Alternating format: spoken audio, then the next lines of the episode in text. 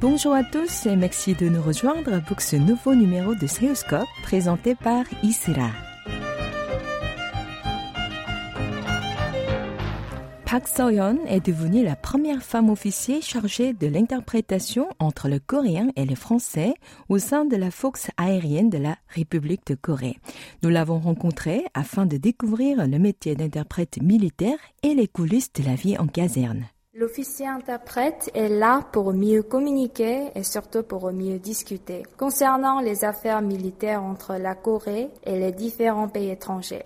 L'officier interprète d'une langue française est là pour analyser et vérifier les informations des forces alliées. Et si nécessaire, on est appelé pour des missions variées aussi bien au bureau qu'en déplacement en Corée ou à l'étranger. L'armée de l'air sud-coréenne compte le plus nombreux de langues étrangères en matière d'interprétation militaire au-delà de l'anglais, du chinois, du japonais et du français, il existe le russe, l'arabe et le turc. Pouvez-vous expliquer comment se déroule le concours pour officier interprète il y a trois étapes en tout qu'il faut respecter. Dans la première étape, on passe en examen annuel relatif à la traduction, interprétation et à des connaissances d'ordre général et professionnel concernant la géopolitique. Ensuite, on passe en entretien classique avec des jurys qui posent des questions de toutes sortes. Et enfin, on passe en examen médical complet. Concernant euh, les examens d'interprétation et de traduction, les questions sont liées au monde politique, militaire, notamment sur les relations avec la Corée du Nord et bien sûr sur l'international. Parfois, on pose des questions très précises sur l'industrie militaire et toute la terminologie militaire ne doit pas nous être étrangère pour espérer réussir l'examen. Comment avez-vous préparé le concours? Donc j'ai passé environ un an à préparer le concours pour euh, obtenir des connaissances de base euh, à préparer le concours. J'ai bien sûr visité les sites officiels du ministère de la Défense et celui de l'armée de l'air. Concernant les actualités liées à la défense, euh, à la relation intercoréenne, j'ai surtout lu des articles publiés sur KBS World Radio et Yonhap News. Ces deux médias m'ont beaucoup aidé à apprendre non seulement des news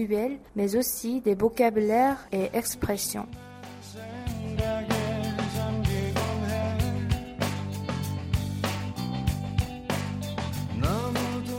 Ressent-elle une certaine difficulté à s'adapter à la vie en caserne, loin de ses proches?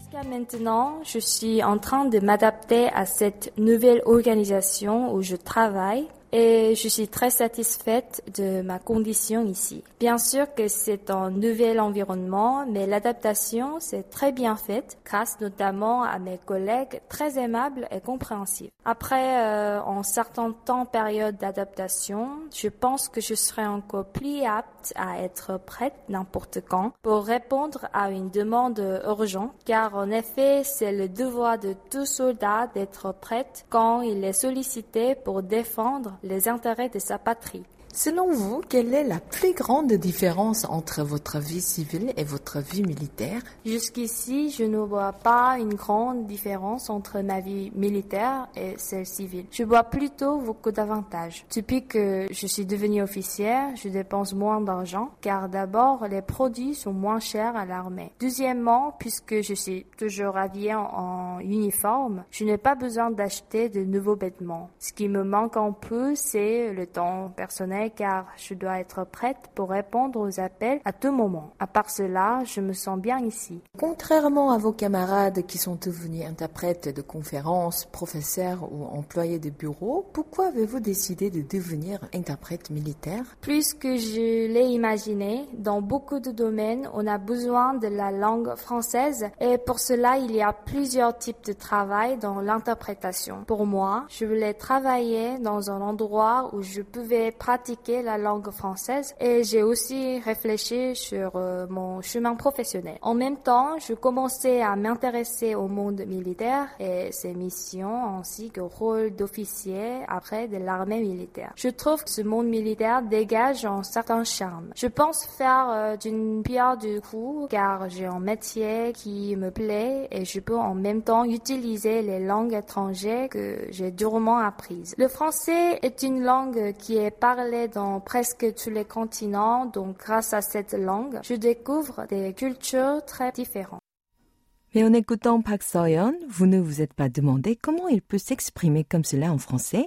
Il nous raconte à présent comment la langue de Molière est entrée dans sa vie. Au début, je me suis intéressée à la langue française grâce à un professeur américain qui était un auteur venant du Texas. Il m'a donné un livre français comme cadeau de mon anniversaire et de là, je me suis plongée dans la culture de la France. J'ai aimé cette langue française sans raison au début, mais avec le temps, j'ai choisi d'apprendre la langue française comme deuxième langue étrangère au lycée. J'ai continué la langue française et la littérature française à l'université en tant que deuxième spécialité et puis j'ai étudié en France pour améliorer mon niveau de langue. Entre 2011 et 2016, j'ai effectué plusieurs séjours linguistiques à Paris quand j'étais étudiante. Au total, j'ai passé presque deux ans et demi en France. Naturellement, avec ce parcours, j'ai une certaine curiosité concernant la société et la culture française. Je ne sais pas si j'apprendrai une quatrième langue étrangère car le français est une langue tellement subtile qu'elle demande une attention continue. Mais comme je suis aussi passionnée par les langues, ce n'est pas impossible que j'apprenne une quatrième langue car plus j'apprends une langue étrangère, plus je me rends compte de la richesse de notre langue, le coréen.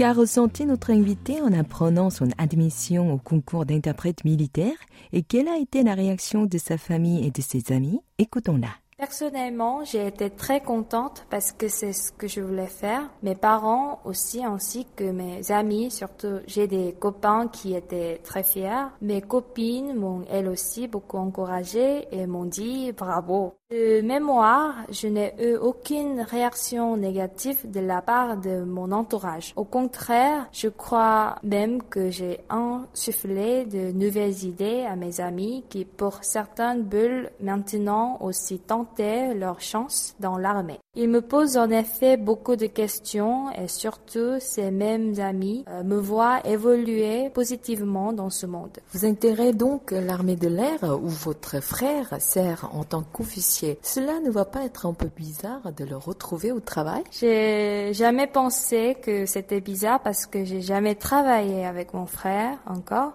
Mais je me souviens qu'une fois, quand il a visité l'endroit où j'ai fait mon entraînement, je me suis sentie un peu parce que le statut de mon frère était supérieur à celui de mes supérieurs qui étaient tous des seconds lieutenants. De manière générale, je parle avec mon frère de sujets qu'un autre frère et sœur parleraient habituellement dans la vie de tous les jours. Aujourd'hui, elle est présentée comme la première femme officière interprète du français dans l'armée de l'air par les médias locaux. Elle nous confie sa perception sur ce titre. Bien sûr que le titre est très important, mais j'aimerais devenir quelqu'un qui soit important à l'armée pour la qualité de son travail. Je compte m'améliorer en travaillant beaucoup grâce aux diverses occasions qui me seront proposées. J'ai cette tendance à toujours vouloir faire des choses parfaitement, même si je sais pourtant que la perfection est impossible dans ce monde. Un conseil à toutes celles qui souhaitent devenir interprète militaire comme vous L'officier interprète d'une seconde langue étrangère est un petit peu différent par rapport à un officier interprète l'anglais car les postes sont nettement moins nombreux. Si vous avez un rêve ou un but unique concernant l'armée de l'air et si vous êtes physiquement et mentalement prête et en bonne santé, vous avez la possibilité d'apporter vos compétences comme officier interprète d'une langue étrangère autre que l'anglais. Je voudrais ajouter encore un mot. N'hésitez surtout pas et défiez-vous. Vous n'avez rien à perdre. Si vous avez décidé de devenir officière, n'oubliez pas que vous devez avoir confiance en vous car vous travaillez pour le pays et vous avez aussi de grandes responsabilités. Mais encore une, pas d'inquiétude car vous apprenez tout sur le terrain. En résumé, je dirais que le plus important est de toujours garder sa motivation au maximum car c'est elle qui va vous aider à tout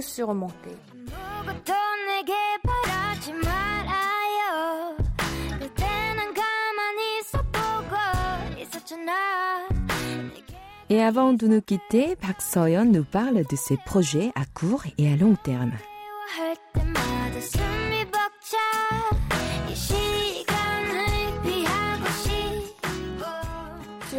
Le plan professionnel, j'aimerais m'adapter rapidement dans ce nouvel endroit afin de bien faire mon travail. Il y a en effet un travail exigeant à accomplir que je suis en train d'assimiler de jour en jour. C'est un travail qui oblige à toujours s'intéresser à ce qui se passe autour de soi, à toujours être en éveil sur le monde. En clair, c'est une somme de connaissances qui évolue et change avec le temps. C'est donc un apprentissage continu Sur euh, le plan personnel, je me suis fixé comme objectif de faire du sport au moins trois fois par semaine pour ma santé. Grâce à l'armée, j'ai en effet réalisé que la santé n'avait pas de prix. Concernant ma santé mentale, j'essaye de lire au moins 4 livres par mois, ce qui fait en total de 48 livres par an. Je lis bien sûr des ouvrages concernant la géopolitique, mais aussi des classiques de la littérature, de la philosophie, etc. Je lis dans les trois langues que je maîtrise le mieux, c'est-à-dire le coréen, l'anglais et le français. J'espère que cette année sera l'année d'évolution positive, tant sur le plan physique que et comment vous voyez-vous dans dix ans? Dans dix ans, j'aurai la trentaine. J'apprécie beaucoup mon travail actuel, donc euh, ça ne me déplairait pas si je continue à évoluer dans ce monde. Bien sûr, euh, cela me dépend que de la qualité de mon travail et de l'accord de mes supérieurs. Dans tous les cas, ce qui est sûr, c'est que je vais continuer à me perfectionner dans la géopolitique, car c'est un domaine qui me plaît bien sûr et on peut travailler aussi aussi bien dans le monde civil que militaire en tant que géopoliticien. À part cela, pour le plan personnel, je me verrais bien mariée avec des enfants tout en étant active professionnellement.